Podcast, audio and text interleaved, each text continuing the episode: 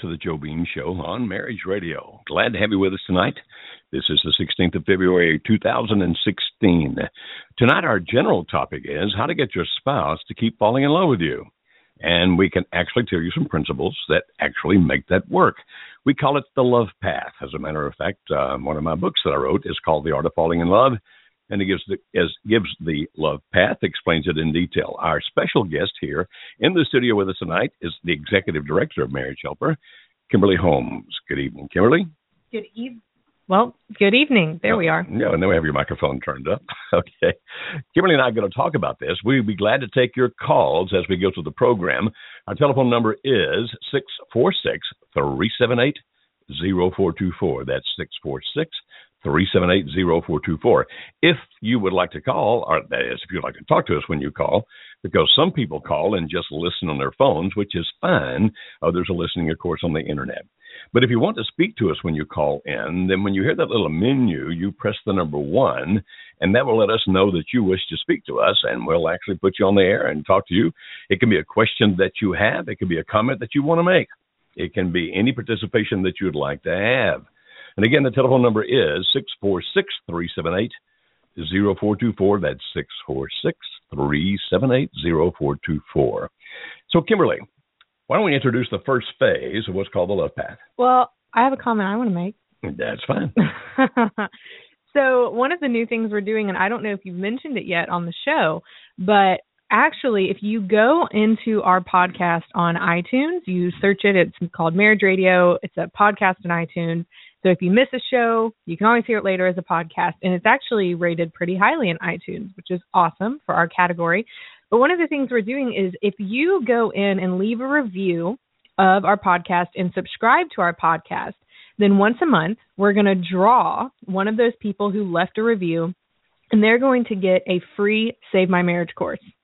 Wow, that's uh, quite a value there. It is a $399 value. So go in if you if you're interested in the save my marriage course we're going to choose one every single month. Go in leave a review in itunes um, let us know that you did it by emailing ask joe at marriagehelper.com and we're i mean we'll see it anyway but we want to have a way to get in touch with you again after we choose the winner and we'll be doing that on a monthly basis. So we would love to have you do that. And i just want to point out right before this show at eight o'clock uh, one of the things that we encourage people to do in the Save My Marriage course is to join a small group. And we only put people in small groups, we don't facilitate the small groups. But having that support network is something we strongly emphasize. And one of the leaders of one of the small groups asked me to join in on their small group tonight. They've been meeting since August Excellent. of last year. It was amazing. They were just encouraging each other. They meet every single Tuesday night at eight o'clock before the radio show, and I was just meet of course it. by what telephone or by, internet uh, video conferencing. So all of them see each other all of them talk to each other and they've followed each other through the journey of getting their spouses to come back and to save their marriage and amazing things are happening and that that's a, another perk of being in the save my marriage course. So it was really cool to see that tonight. Okay so if someone goes to itunes and leaves a review of this of this podcast they send you an email at askjoe at marriagehelper.com. What do they put in the email? Hey, here is what I reviewed on iTunes. Here's the user. Mainly, the thing we want to know is here's the username I used to review, so we can go back in, verify that you did it, and put you into the drawing on a monthly basis. Okay, excellent. Now, we're talking about falling in love, the art of falling in love, and particularly the first phase or step of that. We will be taking calls, and listeners, but Kimberly, why don't you go ahead and explain the first step, which is called attraction, the thing that pulls people to you. And we're going to explain as we go along that this step is not just something you do, and once you get past it, you forget about it. It's actually something you do for the rest of your life. The first phase of the love path is attraction. And the way that you hear us talking about it a lot of the time is by calling it the pies. P I E S. A lot of times people say, what are these pies that people keep talking about? They're mm-hmm. very confused as to what we mean. Mm-hmm. Um, but the pies are three, four types of attraction, and it's physical, intellectual, emotional, and spiritual attraction. There's actually four areas of it. And so when we're telling people about the love path in the first phase about attraction, it's easy for people, it's easier for people to grasp and to handle and to bite off when we say, okay, there's four areas. All you have to do is focus on one area at a time in order to become the most attractive that you can be in that area. So, Joe, how can people get more attractive in each of those areas? Okay, let's explain what the PIES are P I E S. The P stands for physical attraction, that you actually attract other people because of your physical appearance. I is intellectual attraction. What that means is that the other person thinks and feels that he or she can actually talk to you, that you can understand each other. The E is emotional attraction, and that has to do with the fact that you do things that evoke emotions in the other person that he or she enjoys feeling. So, for example, you may make the other person laugh. That makes you more attractive. You can help the other person feel safe by the things you do or say. That makes you more attractive. You can make them feel special or handsome or pretty. Anything that you do, either in your words, your body language, the activities of your life, anything you do that leads the other person to feel really good, positive emotions, makes you more attractive and spiritual. In this particular sense, is not religion. It has to do with beliefs and values. In other words, if a person perceives you as having beliefs and values that are similar to their own, they find you attractive. Or if in their perception they see you as having beliefs and values superior to their own, they're attracted to you. Now, let me explain very quickly about the beliefs and values to make sure we're communicating here. Beliefs are those things that you hold to be true. Values, then, are how you expect people to behave based on what you believe to be true. And those beliefs and values affect basically your morality. So, physical attraction, how you look, intellectual, whether you can actually communicate with each other, emotional, what do you do that evokes emotions the other person enjoys feeling, and spiritual, your belief and value system. Now, that's the pies that we often talk about. Another way to say it would be body, mind, heart, and soul. And if you're thinking, well, why didn't you say that to begin with? Well, because the acronym doesn't spell anything. So we go with PIES, P-I-S, physical, intellectual, emotional, and spiritual. So, Kimberly, you have been uh, aware of some of the research done around the world as to what attracts one person to another physically. Explain some about that. Men and women tend to be attracted to different things in each other. So, with women, men tend, when men are looking at women, finding who they believe to be more attractive, um, men are more drawn to things like, and remember, all of this is physical just to start with. So men are more attracted to things like uh, that that show health and fertility. So a great smile, because if their teeth are really straight and white, then that can ind- indicate good health. Or you know, healthy hair that's long or shiny, lustrous uh, also shows that the person is healthy. Um, trying to think. The the other thing oh the waist to hip ratio is probably one of the ones that's more known about. 70% waist to hip w- ratio which is also a good indication of or the best ratio for childbirth childbearing hips. So that means that the waist is 70 to 80% the size of the hips. And in some cultures the hips are wider. Some cultures the hips are more narrow. But the same proportion facilitates childbirth. In more recent research that I've read, actually men are more attracted to women who wear less makeup, which I loved hearing. well, it'll be interesting to know all the reasons for that. But part of it is the fact, at least part of it, is the fact that uh, you can actually see the skin. And skin that is vibrant and healthy also makes a person more attractive. Understand what Kimberly said. I'm going to reemphasize this that men tend to be drawn to women for signs of health and fertility whether we realize it or not, it's the part of our brain that's looking to reproduce. And we might not have that conscious in our mind at all, but it's happening on a subconscious level.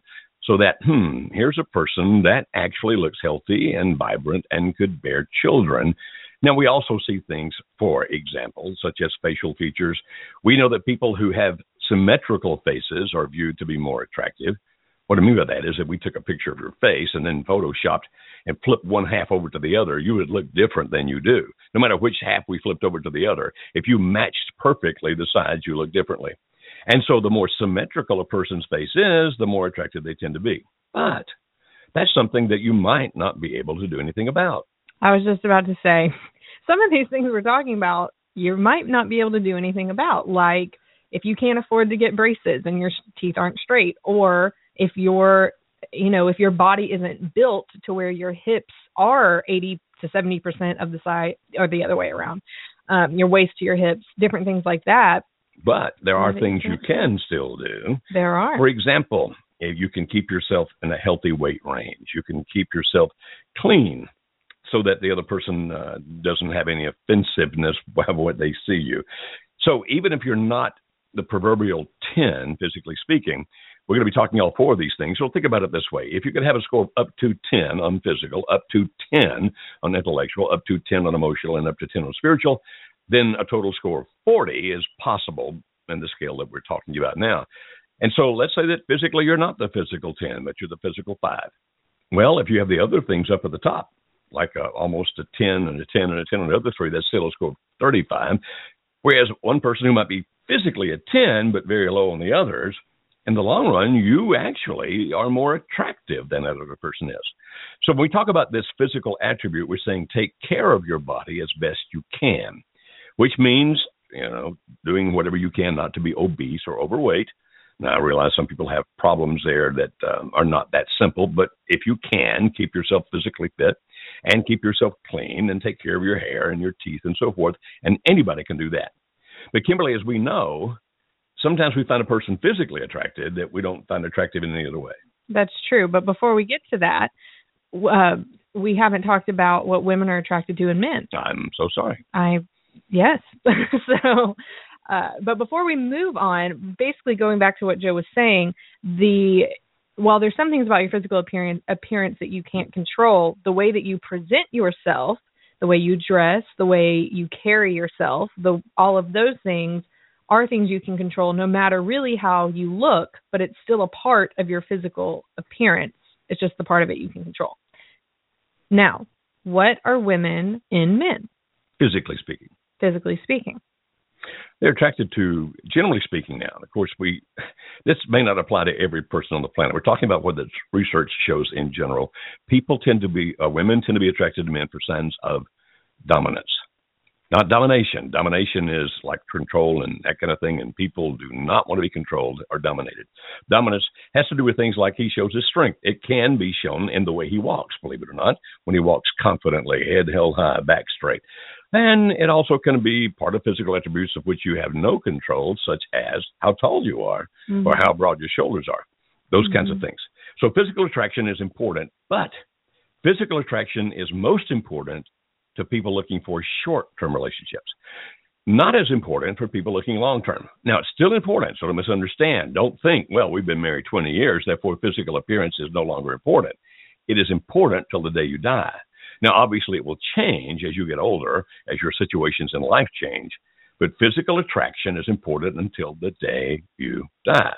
Okay, so if a person is physically attractive or not. We still got three others. So the I stands for intellectual attraction, which is I call it being a fascinating person. I think the more multidimensional that a person is, the more things that they can talk about, the more subjects they can engage in, the more intellectually attractive they are because you can carry on a conversation with them and they're fascinating. And so you just keep developing your mind. Mm-hmm. You continue to learn, not just to impress people with what you know, but so mm-hmm. that you can actually communicate. And people will, the people who will be more attracted to you are people who feel they really can understand what you're talking about and you understand them. In other words, we're communicating more on a peer to peer basis. People tend not to be attracted to those that they think look down on them, mm. being snobbish because of what they know, and they tend to be attracted to people that they feel have not developed them themselves. And so, if this is a level where I communicate and you have never learned how to do that, in other words, you you dropped out of school and you didn't go ahead and keep learning after that, so that we don't have a whole lot in common to talk about, then I typically will not find you attractive either. So, the emotional attraction. Feeling safe and secure and like you have a friendship with the person. And so, whatever you do that evokes emotions within him or her that he or she enjoys feeling. Now, it's interesting because we work with a lot of marriages that are in trouble. That nearly every marriage in couple uh, in trouble. As a matter of fact, I could guess and say 100%, but I won't say that. I'll just say nearly every couple that's in marital crisis have reached the stage where that at least one, if not both, rather than doing things that evoke emotions in the other person that he or she enjoys feeling, are actually doing things, saying words, tone of voice, body language, etc., that are evoking emotions within that person that he or she doesn't enjoy feeling. For example, we know that if you look at all the research about why people divorce, you can pretty well summarize it into people typically want to divorce for one or more of these three reasons. I don't feel like you love me. I don't feel like you like me. I don't feel like you respect me. And so emotional attraction is when you feel respected by the other person, when you feel liked by the other person, when you feel um, accepted by the other person. And again, this is important until the day you die. And then, of course, the spiritual, the beliefs and values. Absolutely. So if the person holds the beliefs and values that you do, because if they don't, that's probably going to cause a lot of issues in the future. Yeah, now this one does have an exception. If somebody's rebelling, if somebody's acting out, then they tend to be attracted toward people they perceive as having a lower belief and value system than their own. That's why sometimes you see people who are fine, upstanding churchgoers, well known in the community, uh, wind up doing something that's just totally unexpected, like being involved with somebody. Well, uh, the example, if you're old enough to remember, m- several years ago, the great televangelist Jimmy Swaggart, who had this massive television ministry, was caught with street walking prostitutes, which was kind of the lowest level of prostitutes. And what was he doing? Well, he was acting out. He was being attracted to people he perceived as having a lower belief and value system than his own. And we see that kind of thing sometimes in the people we work with now, that I'm attracted to somebody that nobody else would think I'd want anything to do with because our beliefs and values are so different. But generally speaking, people are attracted to those they believe are very moral, have strong beliefs and values, etc., either equal to their own or superior to their own. So, Kimberly, that's the pies in a nutshell. We've laid that out. We have some callers waiting on us. What would you like to say about this before we go to the callers? A couple of things that I was thinking about today when I was thinking about this subject. And I think that even going back in terms of talking about the differences in the spiritual beliefs, and sometimes that can be more attractive, I think overall, especially once you are married and you are in that relationship for the rest of your life, that's what you've committed to sometimes when you see someone that's very different than your spouse, it can catch you off guard and you can be it can be attractive to you like, "Oh, that's new and different." So I think one of the ways to stay attractive to your spouse and to keep your spouse falling in love with you is to start doing different things sometimes. Take up new hobbies like we said intellectually or, you know, learn new subjects to be able to talk about but don't get stuck in the rut of well i'm married now so things are comfortable and we're just going to keep on with life the way it is because that gets boring. And when things get boring people are likely to fall into susceptibility and temptations and that's what you want to stave off from happening. So stay interesting. Do things differently. Uh, there's a ton of things that i wrote down but i know we're not going to get into all of that right now but i mean one of the things that just kept coming over my over my mind when I was thinking is don't get stuck in a rut. Do different things. Go on a vacation. Go do something together that you normally don't do or go do something by yourself you normally don't do just to stay interesting and to keep things lively. Okay, that's good. All of that works. Now, remember that these have a neutral, I'm, I'm sorry, a positive, a neutral, and a negative. What I mean by that is that uh, they can go from like for example you did things that evoke positive emotions over time can become neutral that you don't really evoke any emotions one way or the other and over time can become negative that the things you do evoke emotions the other person doesn't want to feel.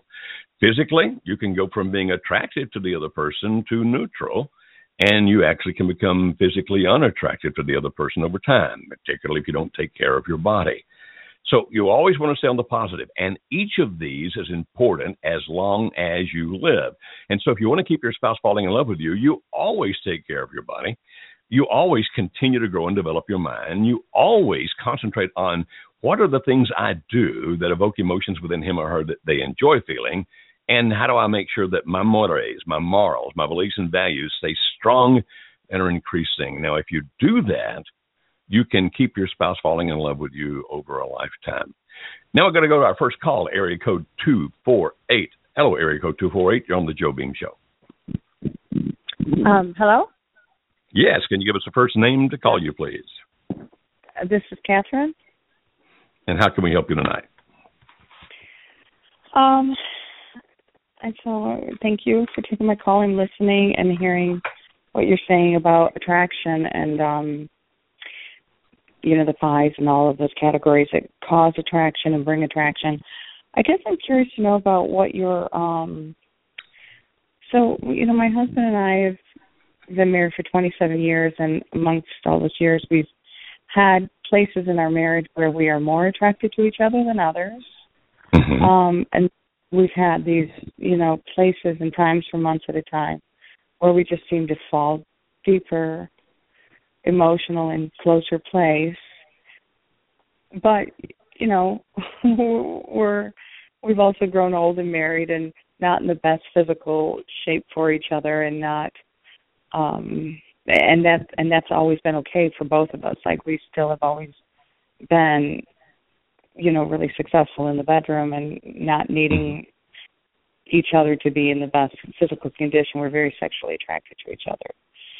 So I guess I would like to hear what your what your thoughts are on that, and how does that happen? Because you're talking about the beginning phases. So what happens because we've experienced it throughout our marriage at different places? Those heights that occur in our marriage too. So what's that? What's the difference between that and the beginning phases, and, and then the the heights that we have experienced? Okay, let me let me make sure that I'm understanding correctly what you said. Okay, what I hear you Okay. saying is that it's kind of cyclical in a way. Like like sometimes you have much more attraction toward each other, and sometimes much less. Did I hear that correctly? Correct. Yes. Okay. And did I understand? Because I sometimes I don't hear quite so well, so I just need to has to make sure I understand that that because of not having taken care of yourselves physically at certain points in your marriage, that your sex life suffered. Is that what you said, or just the opposite? Oh no, no, not at all. no, it's never had anything to do with our physical um Okay. fitness or health. Like my husband, you know, we're both a, a bit, a little bit overweight, but it's just, Mhm. it's never been a barrier to us in the bedroom. He has always found me very sexually attractive, Good. Regardless of my, Okay. you know, my body and and my, and I feel the same way about him. Okay, and that's good. I'm I'm happy for you about that. Now, Yeah. be- because I kind of got lost a little bit through that, can you for, put the question part a little bit more succinctly, a little more, more Okay. focus on the question?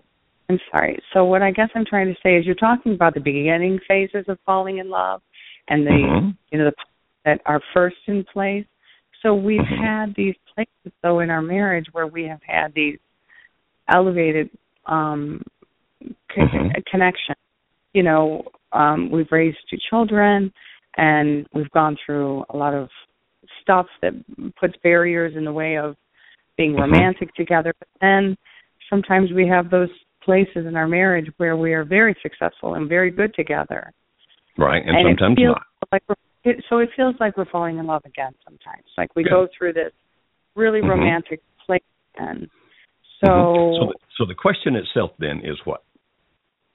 So the question is what's the difference between that and the initial you know Oh. attraction because to me it's it's deeper you know it's deeper it's larger Absolutely. it's more meaningful than it ever was in the beginning when we have those places Right, you are correct. It it does get deeper and more meaningful because the the love that's the sustaining love, this deep that bondedness kind of thing, does get stronger over the years. It's not quite the Mhm. same ecstasy that people might feel in a brand new part of a relationship. But what we we're trying to say a minute ago is that these pies remain important throughout life. That you never get to a point where it's not important to be emotionally attractive, for example. So when I hear you say, okay, it it's like we start over again, but it's so much deeper each time. Not that you're starting over Yeah. per se, but you're going back to those those mountaintops, and these mountaintops have such deep, deep roots. That's just part of life, because things can make a difference here. For example, whatever's going on in your life at the time, if if either or if either one of you or both of you are distracted by great stress, say from a work condition or situation, that can actually Right. negative, negatively affect the way you feel about each other. Not that it makes you hate each other, I don't misunderstand, but some of your focus gets diverted over here or diverted over there. And as your children age, what's going on in their lives can actually affect it. And there are other factors. For example, sometimes sometimes when you are more relaxed, it can be deeper. If there are if there's anything going on that causes any kind of a fear, fear can intensify passion dramatically. Like, wow, we we realize we're drifting apart. That scared us. Let's pull back together. That fear can actually make the passion more intense. So there's nothing unusual about this cyclical thing that you're describing. The difference, and Yeah. you you got it, and you got it exactly right. The difference is that each time you go through this cycle, if you have a good relationship, it's even deeper and more meaningful because it's not now just based on the physical appearance. It's based on all these other things. So what you're describing, I think, is what life is. That's the way it goes. Okay. All right. Yeah, I you know, I guess I've always wondered too about that limerence phase and I never knew limerence until a few months ago when I started following your blogs and stuff. But, you know, that that's that that has never returned and while that would be a really fun thing to experience again, it Hmm. hasn't and it, I don't expect it will and that's fine because what we have when when we are in those places and unfortunately we're not in a great place now That's um right. but um it's a I it's just it's just interesting to, to I, I wanted your perspective on how those those Yeah, limerence, based on the research, once limerence occurs in a relationship, and it can last anywhere from three months to 36 months, sometimes longer, but generally three months to 36 months.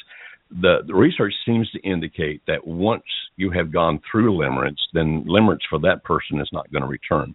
Now, I understand when you're saying, wow, that could be really exciting because limerence can have those amazing mountain peak uh, parts of it, but if if if you had to deal with people in limerence every day like I do, then I think that you would start saying, no, I think I'm better off without that because in addition to the mountaintop extreme ecstasy that limerence can create, which can be fun, a big portion of limerence is fear and having to do with uh we may not wind up with each other and and therefore you begin to react overreact to your partner. Mm. so if they're happy it's like wonderful life is good. If they're if they're sad or mad it's like oh my, oh my goodness my whole world's falling apart.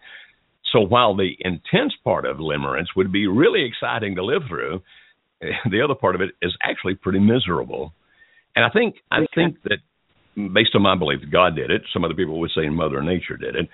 But it seems to me to be really reasonable that limerence draws you together but doesn't keep you together because it can be so cruel and that emotional roller coaster. And that what's really designed to keep us together is that deep deep bonding that you were describing earlier. That makes sense. Yep, that makes sense. Yeah. okay well i'm sorry All that you're having a rough rough patch right now i, I do hope and pray that you get past that Thank you. Thanks, Joe. Okay. You have a good evening. very- Thanks, Kimberly. You're very welcome. Okay, and now we're going to go to area code 304. Hello, 304 on the Joe Beam Show. Hello, Joe. Yes, can I get a first name, please? Uh, John. Okay, John, how can we help you this evening? Um, my wife and I have been married for about 18 years, and uh, about two, three years ago, I entered into a uh, limerent relationship with a coworker, and um, uh, we were separated for those couple years, and um, at this point, we're uh, trying to reconcile. I'm back home, and I'm just curious about some of the uh, tips you might give for that reconciliation process, and also maybe falling back in love with each other. That question has a lot of answers. Actually, a lot of answers, John. There's a lot to that. Where is your relationship right now? I mean, is is she happy with you, or is it on good terms? Yes. Are you both wanting this? Okay. Actually, we're both um, rededicated our lives to God, and we're uh, very much both in favor of this, and and uh, attending church regularly, and, and working very hard at it. Excellent. Did you go through any kind of a kind of a formal process of forgiveness, like I'm so sorry I did this to you, please forgive me, and she officially grants forgiveness? Did you do anything like that? Um, well, actually, we uh, uh, attended a retreat this weekend and kind of did some of that this weekend. Yes. Well, in the reconciliation process, that's one thing that we strongly suggest that there be a formal I'm so sorry, please forgive me, and a formal I grant you forgiveness, I do forgive you. Some people go so far as to actually do something ritualistic for that. For example, some couples go outside in the front yard in a flower bed and they drive a stake into the ground and say, okay, that's our symbol that that's the stake we put in the ground, things are changed. Other couples, even though they have not officially divorced, will go through something like renewing their wedding vows. I've actually had people that have gone through our workshop come to my house and and we and they you know first they call that's a good thing they let us know they're coming 1st mm-hmm. and and I renewed their vows for them you know officiated for them all right so the ritual is good has there been any kind of conversation between the two of you where that you um, did your best to understand how she feels about what you did have you done that at all uh, yes, we've sat down and discussed that some, but um, the, I think that's one of the sticking points. It's oftentimes hard for her to understand what was going through my mind while the while I was in the limerence phase. Mm-hmm. I understand that, and and we'll talk about that in just a second. But I'm talking about something that actually takes place before she understands you. It's you listening and understanding her pain where she can explain the emotions that she felt, perhaps the anger that she felt, the rejection, the you know all those kinds of things, betrayal. A conversation like that, if you really want to build a reconciliation process and ha- have roots to it so that it lasts, it really helps the person such as your wife. You know, you were in limerence with somebody else. It really helps a person like your wife to really know and uh, and believe that you understand how I feel about what you did. Now, I realize that there's some negatives to that in the sense that if she starts explaining how she felt, some of that might come across as an attack toward you. And that's kind of a, a little thing that may have to happen. But the but the uh, the key here is that she believes you understand how badly she was hurt, that you appreciate how badly she was hurt, and that helps her uh, and I don't know your wife, so I'm talking in general based on the people that we see, that helps her be able to move forward because it's like he really understands the pain I felt. Now, if you can have those conversations, and it's usually not a conversation, it's usually several conversations. If you can have those conversations and then later, when she feels completely understood, when it's to the point where she feels like, okay, John understands. He understands what I felt, what I went through that's when you can say, okay, can I possibly help you understand what I went through? Now, have you by any chance been to our website, marriagehelper.com? Yes, I have. Uh, we um, actually purchased the online course. Okay, so you're both going through that? Yes. Which one? Which one? Which one did you purchase? Um, it was the you know, as the Black Friday deal in which we got. Okay, so you got all three. Yes, they got all three. Okay, okay, so you got all three. Has she watched the videos where I describe and explain limerence by any chance? Yes. Okay. And you're saying you still don't think that she fully uh, understands what you were going through. Is that's what I heard you say a minute ago? Is that correct? She has a hard time um, understanding how I could step out and walk away from the mm-hmm. uh, the 18 years that we had built together, and also the family, mm-hmm. the uh, relationship with my daughter, and those type things. Right, I understand. I think the answer to that is what I just explained. That you know, I can explain on videos or audios all day long, and you could as well. This is why, and this is how, this is what it sounds to me, and, and of course I don't know your wife, but it sounds to me like eh, some of that. As a matter of fact, I think a lot of that can be resolved mm-hmm. by you doing a lot of listening to her. This is what I feel. This is how I felt about what you did. Those kinds of things, because she will never ever fully appreciate what you went through because she's never experienced it. At the same time, you will never ever fully appreciate what she went through because you weren't in her position. You were you were not in her situation. You were the other person. Reconcilia- reconciliation takes a lot of back and forth conversation, no defensiveness, not trying to justify anything, but really, really listening to the other person, along with, as we said a minute ago, having some kind of a formal forgiveness policy. Reconciliation really needs both of those things to happen. And then at some point, you move on. Now, I can't tell you exactly when that point is. What I mean is this you can't talk about it regularly for the next year or two years because after a while, that will actually start pulling you apart again. You talk about it as long as you need to, but hopefully not that long because at some point it's like, okay, we understand each other. I understand the hurt I caused you. You understand, even if you don't fully appreciate what a limit thing uh, went through, you understand that it's a condition people actually go. We also are committed to each other now, and we're moving forward. So let's let's have fewer conversations about that and move forward. Now, may I ask, do you have children? Yes, one six-year-old daughter. Okay, so she's not really old enough to be part of this yet, then. You said six Um, years old, right? Yes, correct. Yeah. Now there are some conversations you can have with a six-year-old, where you can listen to her and understand her as well. If it were I, and of course I don't know your daughter, she may be the most mature six year old on the planet. But if it were I, I would not be trying to explain to my six year old daughter about limerence. I, I would wait until she's much older, much more mature, much more experienced in what emotions are and those kinds of things. But she's old enough for you to listen. Like, Dad, I was really hurt when you did this. And Dad, I need to know if you're going to stay, if you're not going to leave us. Now, I, I don't know if you know much about our story. I'm assuming that you know something about my story, but I actually, back in the mid 1980s, divorced Alice, and I was divorced for three years. Now, we had two children at that point, and and the youngest was six when I left, and nine when we remarried. Now, I had seen her every other weekend, but it's not like being her dad being there. When we got back together, when when we remarried each other, uh, anytime I left home, because I was back in those days doing things for corporations. So, like I'd fly to uh, Phoenix to do something for Sears or Chicago to do something for Sears. And every time I left, uh, even though she was just nine years old, she would cry inordinately. And I try to assure her, well, planes are safe. I'm coming home. Finally, it dawned on me that what she's crying about was she's wondering whether I was going to come back or not. And so we had that conversation, honey. I know that you're upset every time I leave. Can you help me understand why?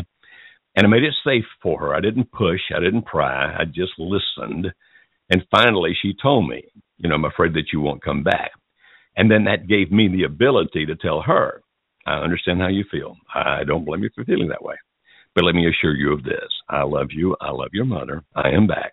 If I leave happy, I'm coming back. If I leave sad, I'm coming back. If I leave mad, I'm coming back. The only thing that can keep me from coming back to you is if I die in a plane crash. But those things are so safe now. That's probably not going to happen. I mean, you can count me coming back. And if something happened where I couldn't come back, I'll be waiting for you in heaven. I'll never leave you again. And so the conversation with your daughter, where you can listen to her pain, and after she expresses it, I mean, you don't go in saying, "Hey, I'm never going to leave again." You let her talk first. You let her express her emotions, and when that occurs, then you speak back to those emotions. That's also part of the reconciliation process because it's not just with your wife, it's also with your child. Would you agree or disagree to that? No, I would agree with that. Okay. So, how do you think the reconciliation is going? Well, bad, or in between? Uh, I think it's going very well, all things considered. Um, it, uh, sometimes it feels like uh, maybe to me and my wife both, maybe it's not moving as quickly as we had hoped or those things, but um, I think it's going very well, and uh, we attribute a lot to that to the uh, online course as well. Okay, I I wouldn't be impatient, John. It's if it's going well, good. It, it never goes as fast as anybody wants it to. The the late comedian Joan Rivers used to say in one of her routines that Americans are the only people on the planet that will stand in front of a microwave oven and scream "hurry." We want things to happen in a hurry, but if it's going the right direction, even if it's going a little slow, and sometimes it'll go faster and sometimes slower, and because of the way emotions happen, sometimes it'll feel like it backs up seven steps. then it comes right back up again. All of that's normal. None of that's bad. It's just the way we human beings heal. It's never just linear. Emotional healing always has some three steps forward, two steps back kind of thing. And and thank you for saying the nice thing about our online courses. But it sounds to me like John is going the right direction, and and uh, good for you. Just be patient, my friend. Thank you. Okay, you're very welcome, John. May God be with you. Okay. Okay, we're going to our next call. Let's see here. Kimberly, I'm clicking buttons and nothing's happening. All right, here we go. Area code 702. You're on the Joe Beam Show. Hello. Hi. What is your first name? Hi. Uh, Marie. Marie. That's my sister's middle name. How can we help you tonight? Um, I have a question. I have been uh, separated for a little over a year now, and I think I have contributed to him being in the valley. Um, he is with another woman. Um, he's in an exclusive relationship with her, and we haven't stopped communicating over that time. So I guess I'm kind of wondering. I feel like I feel like we're definitely stuck. Like he's in full limerence with her and they're going strong and he still gets me and my attention and i'm just kind of wondering if you could speak a little bit to the valley and what are some things i could do because um, it's really starting to wear me down and i'm not sure what to do next oh i can certainly understand that um, when i talk about the valley i talk about when a person doesn't have to do anything like you have your lover on one side, your spouse on the other side, and and because you actually are tending to get along with both of them at the moment, you don't feel like you have to do anything. So, Kimberly, what advice do we give people in the valley? That a lot. We have a lot of advice. So one of one of the main things right now, I guess the biggest question I have for you is when you say that he's getting you and he's getting her, what is your interaction with him? What does it look like? Uh, so we talk every day, either by email or text. Uh, we see each other periodically. It kind of revolves around holidays, uh, and then um, we don't talk on the phone that much. It really is just like a daily, multiple time interaction through electronic communication, and it's very mm-hmm. nice. It's very funny. It's kind of joking.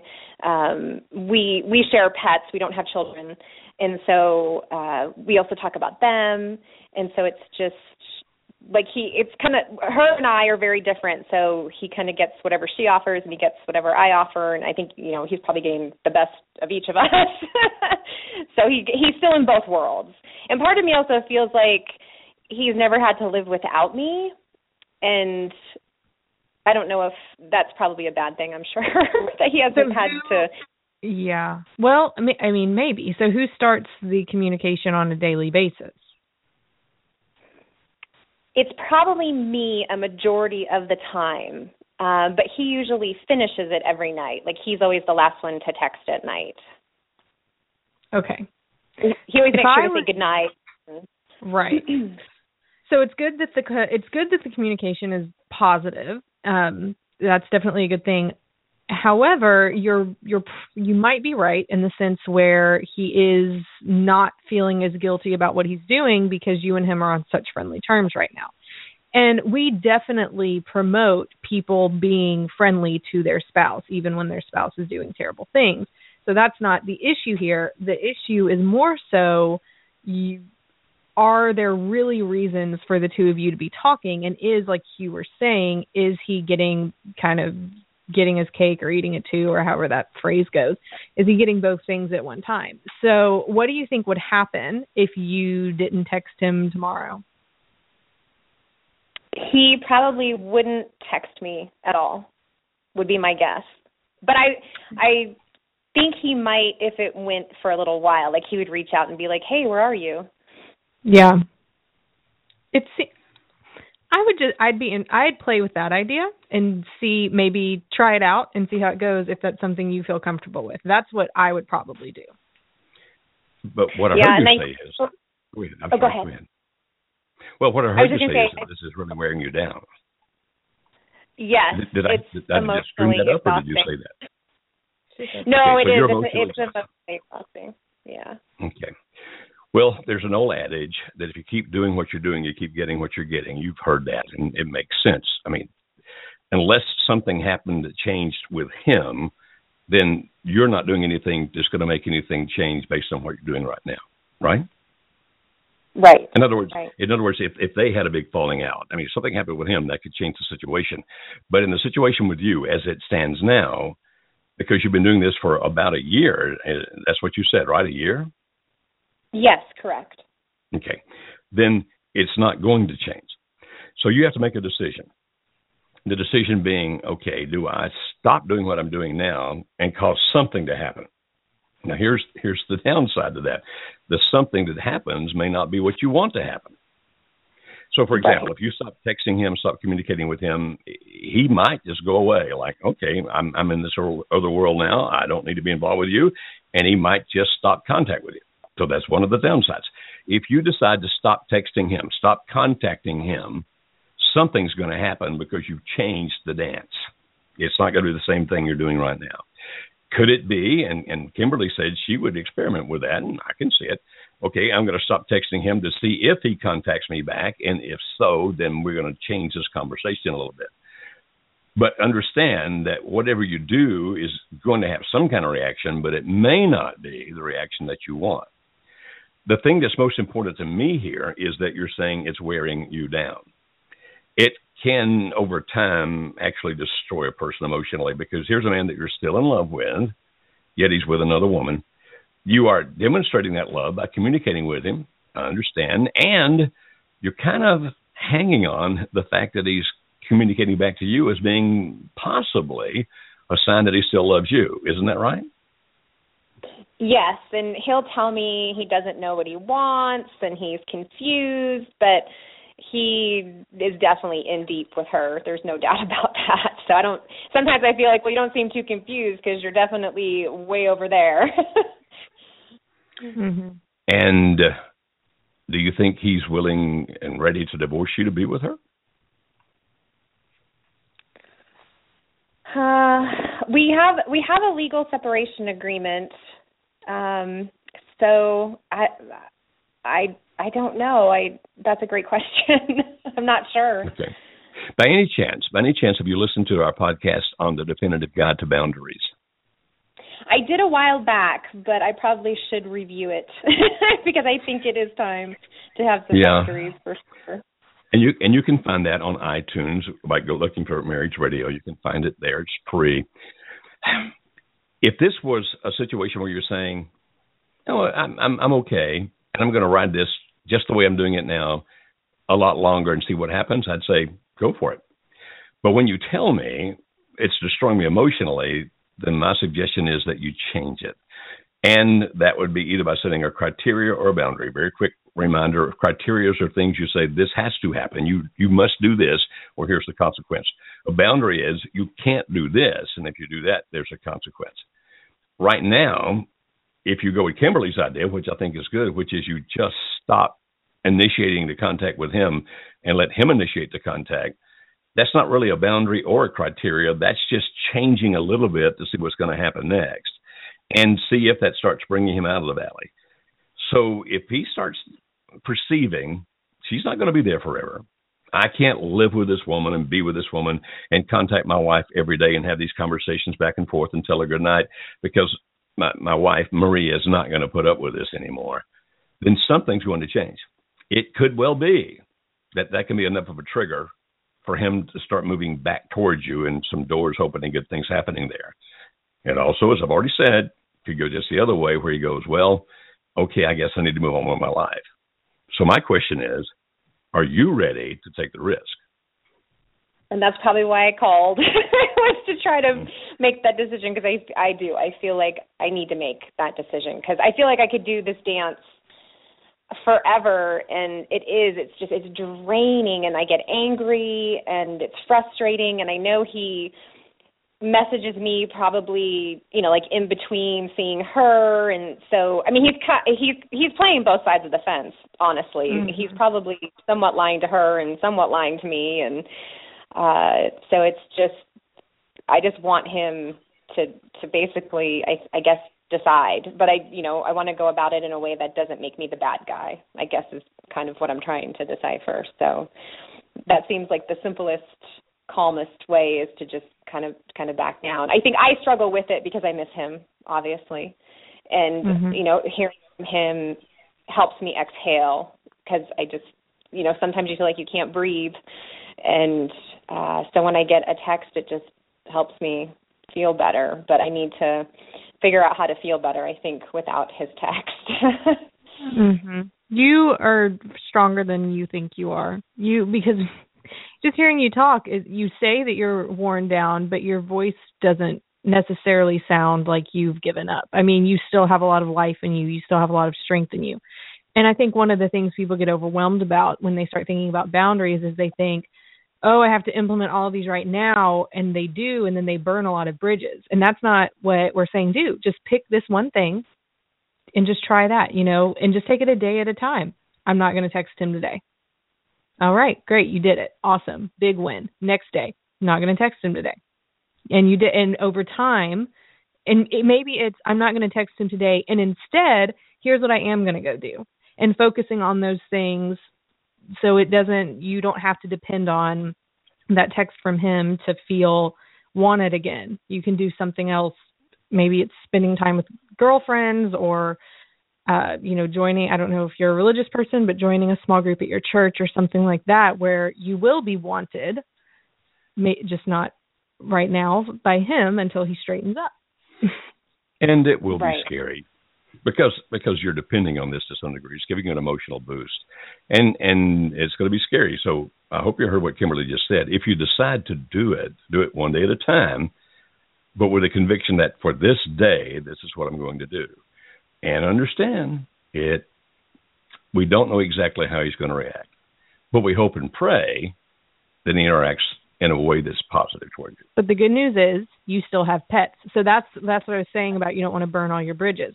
You said that you still have pets, you still see each other around holidays.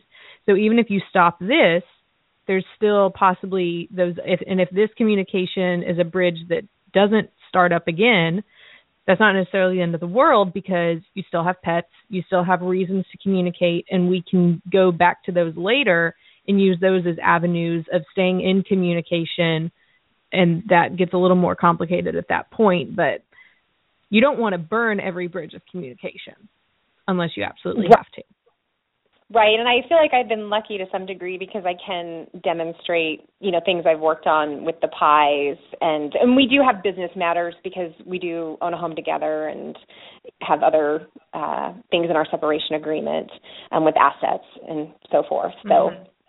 yeah I, okay I so are, are you in our I'm sorry. Are you in our 10 week course by any chance? I am. The online course? I am. Yes, I am. Oh. Oh, well, that just made all of this a whole lot easier. I'm behind on watching, but yes, I am.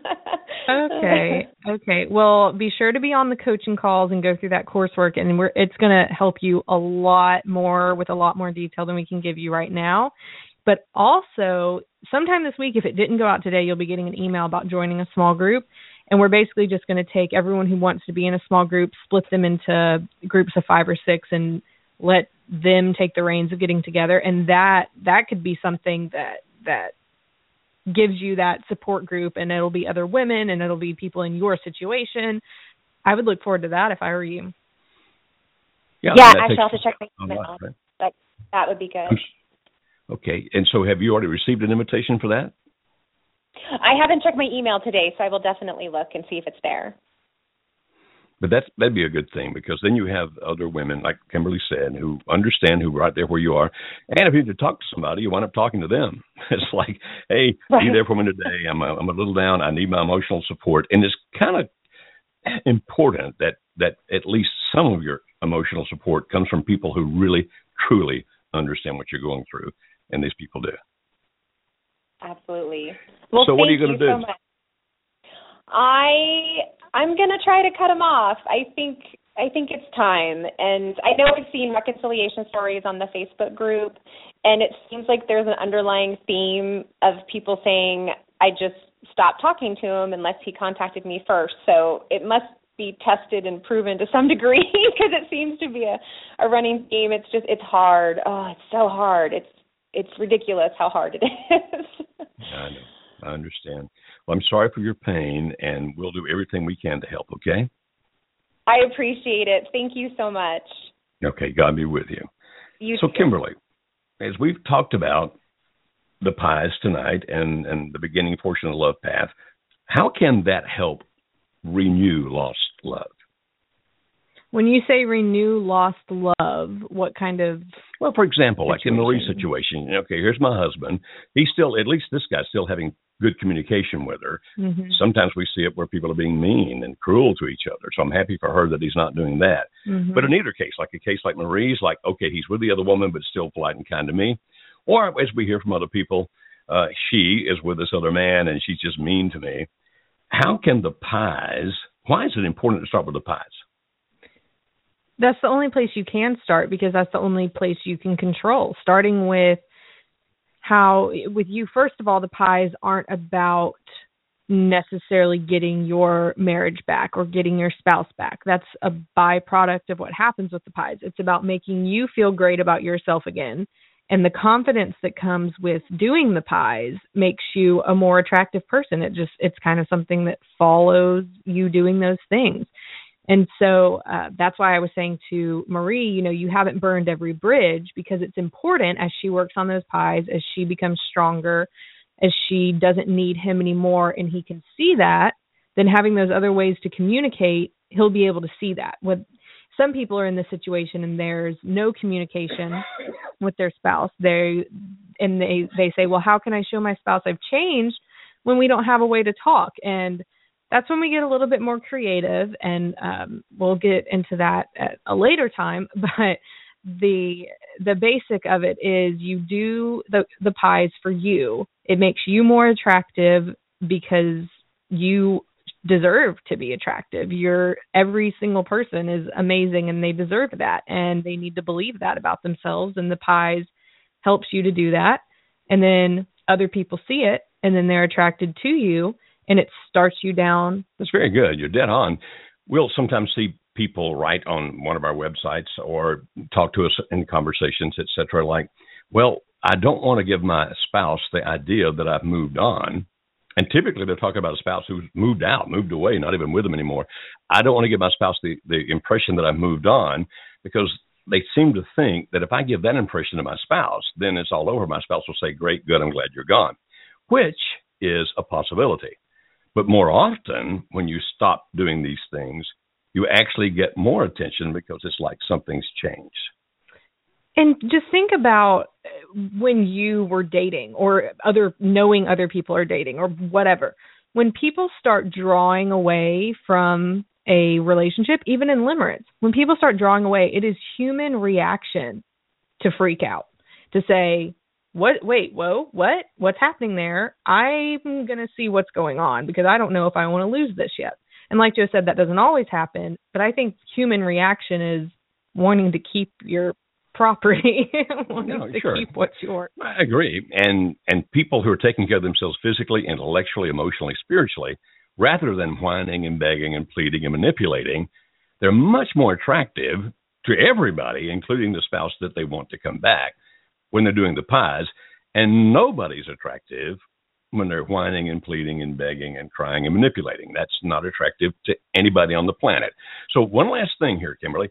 The power of confidence is really the power of believing. hmm What do you think about that? what do you mean what do i think i agree with it what do you how else can i go Why is it so powerful? when you believe something when you truly fully believe it if so for let's say for instance in this case it's i believe i am attra- an attractive person and i deserve a great marriage. And i truly believe that. It changes the way i think about myself. It changes what i allow to happen to me. Because i believe i'm awesome. I believe i deserve a great relationship. So those boundaries come more naturally if my husband talks to me in a degrading way, I say, Whoa, you know, watch that tone. I'm more likely to step up for myself because I believe that I should. Or if my husband's gone and out with another woman, it's more, I mean, well, while that's terrifying and horrible, I'm not pining over that. I'm saying, you know what? I'm still standing for my marriage, but there's a ton of other things out there I can be doing right now with my time. And I'm going to do those because I'm amazing and I deserve a good relationship. And and when Kimberly uses words like awesome and amazing, we're not talking about narcissism. We're talking about a good, healthy self love, mm-hmm. a good, a good, healthy self identification, self image. And when people see themselves as deserving of, now I know you're not perfect, and I'm sure that anybody can look back and go, wow, if I hadn't done that, if I hadn't done this, a lot of second guessing when your spouse leaves you or is mad at you or whatever else. But none of us is perfect. None of us is perfect. But look back and go, but I am a good human being and I, I deserve, as Kimberly was saying, a happy marriage. And I am a confident person. I am an attractive person, etc. We're not trying to get you to lie to yourself or become some egotistical maniac. Those are all wrong. But there's great power in the confidence that comes from believing. Now, of course, I'm a Christian, so I say I start with my belief in God. But even God told me that I love others as I love myself. So God wants me to have a healthy, a healthy self image of myself. And that confidence, that confidence, Kimberly, you're right. It changes you in ways that you don't even notice. Mm-hmm. But other people do. Mm-hmm. And you become much more attractive. Now, will that necessarily bring the other person back? Not necessarily. But if anything works, this will. If anything works, this will. What else would you like to say? In regards to that as well, another thing is perhaps you did do something in your marriage that could have facilitated to whatever's happening now, whatever crisis is going on.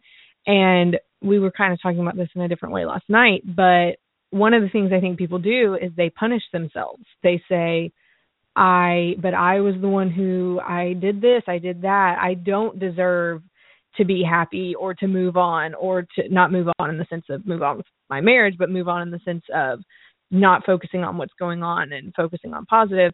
And they punish themselves whether they realize it or not. They wallow they feel bad about it. They don't go out and do happy things like taking up a new hobby or joining a new gym or whatever because it's woe is me. I don't deserve this. I need to sit and wallow. And that is not good. So don't do that not good and if you're interested in that 10 week course we've mentioned you go to marriagehelper.com, marriagehelper, marriagehelper.com slash, all one long word, save my marriage. And that's where you can find out about that 10 week course that we've been referring to through here. It's a, a, video course, an online course. There's coaching calls every week, small groups that are offered to you. These mm-hmm. small groups are done electronically. You can actually, mm-hmm. you can have somebody from Australia in your group, those kinds of things. So mm-hmm. uh, that's marriagehelper.com slash save my marriage, all one long word. Kimberly, mm-hmm. as we wrap the program up, what would you like to say? I think all of you are awesome.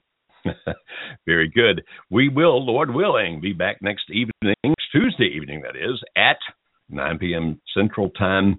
And if you have particular topics that you wish us to address as we begin the program, you can send an email to Ask Joe, A S K J O E, Ask Joe at Marriage Helper, that's Marriage Helper, marriagehelper.com, and say, Can you do a program about this or a program about that? Now, we do occasionally try to answer emails that people send to that, but typically, because of our callers and our topics, we can't always get to the emails. It's a lot more effective if you just say, Here's the topic. Can you talk about this? And give us a small paragraph explaining what you mean by that. And we'll put that on the agenda and talk about it one Tuesday evening. Now, we hope and pray that things go well for you and that you can have a love that lasts a lifetime. This is the end tonight of the Joe Beam Show. Have a good evening.